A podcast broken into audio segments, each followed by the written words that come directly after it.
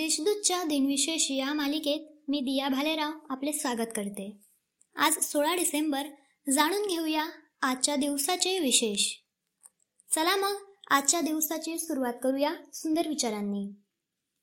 आयुष्य हे बुद्धिबळासारखं असतं. तिथे नेहमीच आपल्याला पुढे चाल करता येत नाही. कधी कधी परिस्थिती पाहून दोन पावले मागेही टाकावी लागतात. आज विजय दिन.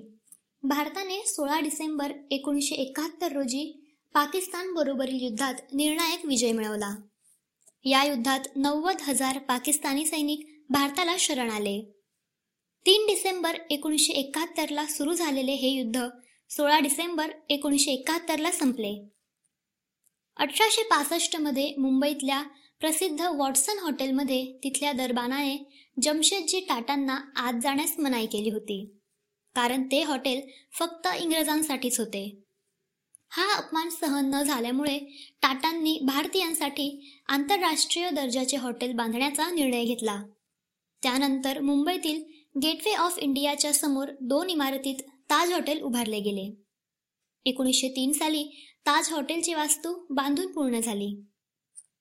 एकोणीसशे पंच्याऐंशी मध्ये कल्पकम येथील इंदिरा गांधी अणुसंशोधन केंद्रातील प्रायोगिक फास्ट ब्रिडर रिॲक्टर राष्ट्राला समर्पित केले गेले. दोन हजार बारामध्ये दिल्लीत निर्भयावर बसमध्ये सामूहिक अत्याचार करून तिचा निर्घुण खून केला गेला होता. या तरुणीच्या मृत्यूनंतर सरकारने बलात्कार कायदा बदलून अधिक कठोर केला. आता पाहू कोणत्या चर्चित चेहऱ्यांचा आज जन्म झाला. रंगभूमीवरील एक अभिनेता आणि नाटककार बबन प्रभू यांचा एकोणीसशे एकोणतीसमध्ये जन्म झाला. झोपे गेलेला जागा झाला हे त्यांनी लिहिलेले नाटक खूप लोकप्रिय झाले होते. मुंबई दूरदर्शनच्या सुरुवातीच्या काळात बबन प्रभू रोज एकदा तरी पडद्यावर येऊन काही गमतीदार गोष्टी किंवा विनोद सांगत होते. लोकसाहित्याचा अभ्यास करणारे संशोधक प्रभाकर मांडे यांचा एकोणीसशे तेहतीसमध्ये जन्म झाला. मांडे यांनी लोकसाहित्य संशोधन मंडळाची स्थापना केली. ही संस्था महाराष्ट्रात लोकसाहित्याच्या अभ्यासकांना एकत्र आणते. मराठी कोशकार आणि लेखक चिंतामण गणेश कर्वे यांचे एकोणीसशे साठमध्ये निधन झाले.